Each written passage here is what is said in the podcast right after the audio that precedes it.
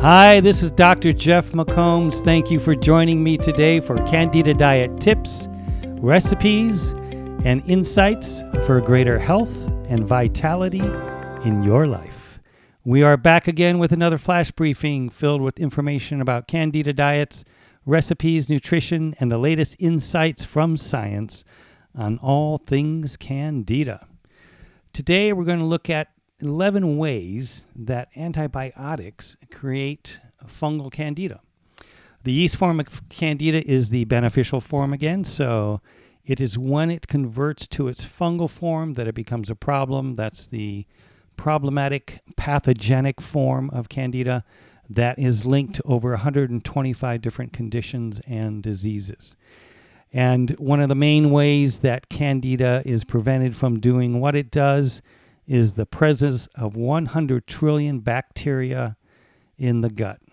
As long as they are there, it becomes very difficult for candida to do anything in any way that would really impact our health on any level significantly.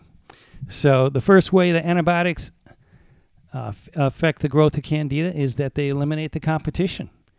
100 trillion bacteria gone in five to seven days, according to some science papers all the bacteria in your body is gone.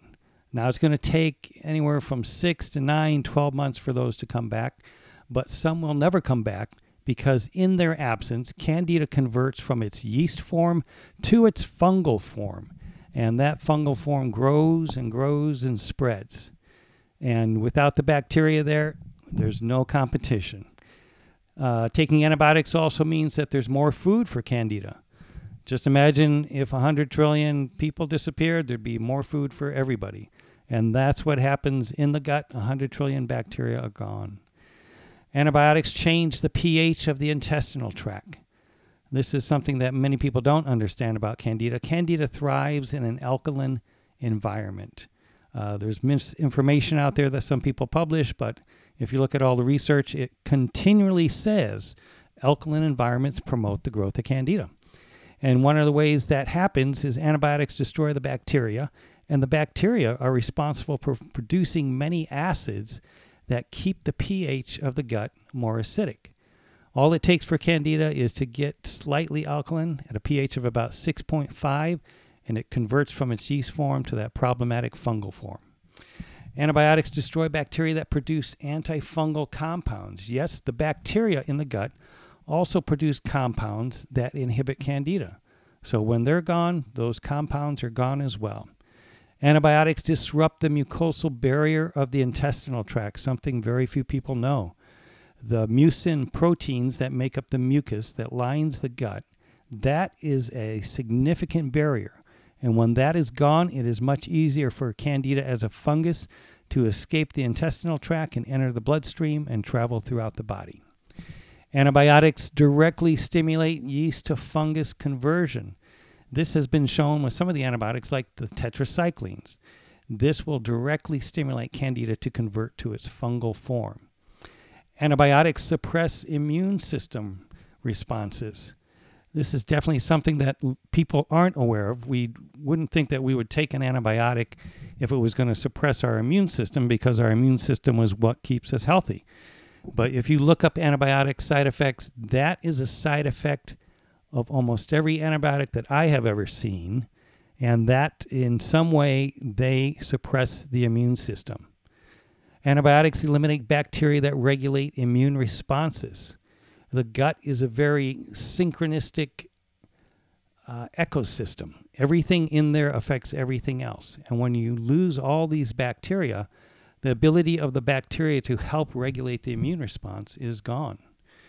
Antibiotics alter other immune responses.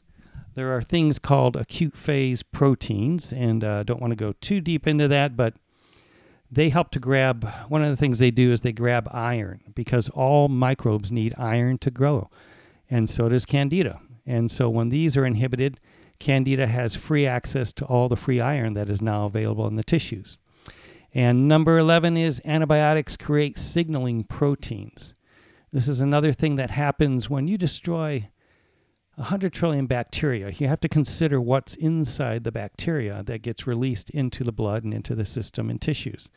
And those are things called lipopolysaccharides, peptidoglycans, things that our body is highly allergic to. And these are substances that create massive inflammation responses, something I can go into at a later date and how that really is significant in terms of brain health, too.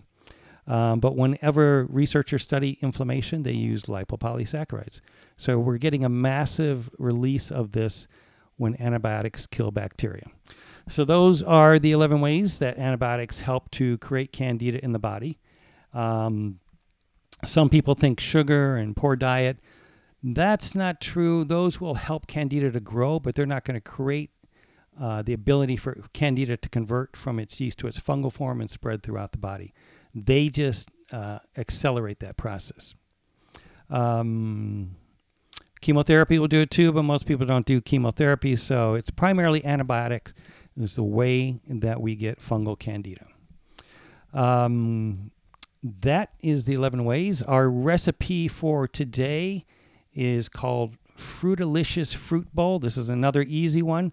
I think we'll get to more of the complex ones as soon as we're able to get the show notes up on the website. Uh, this is half a cup of watermelon, half a cup of cantaloupe, half a cup of honeydew melon, half a cup of grapes. You can use pineapple, mango, strawberries, berries, whatever you really like, um, papaya. Mix fruits in the bowl and, and enjoy. And again, as I said, we'll get the notes up when we can, and uh, you'll be able to go and re listen to the episodes and see the uh, recipes written out for you so you can copy it better if you didn't catch it here. I hope you've enjoyed today's flash briefing and be sure to subscribe for future briefings and help spread the word about Candida diet tips, recipes, and insights. If you can rate this briefing and give us some love there, that would be greatly appreciated. And uh, of course, if you have any questions, please let us know and we'll try to answer those in one of our upcoming briefings or get back to you personally.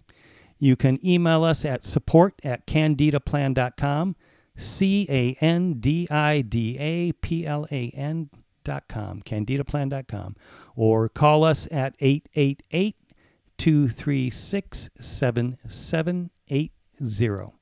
You can also find us on iTunes, SoundCloud, Facebook, Dr. McCombs Candida Plan, our YouTube channel, other social media outlets, or everywhere. Thank you for taking the time to listen in and have a great day.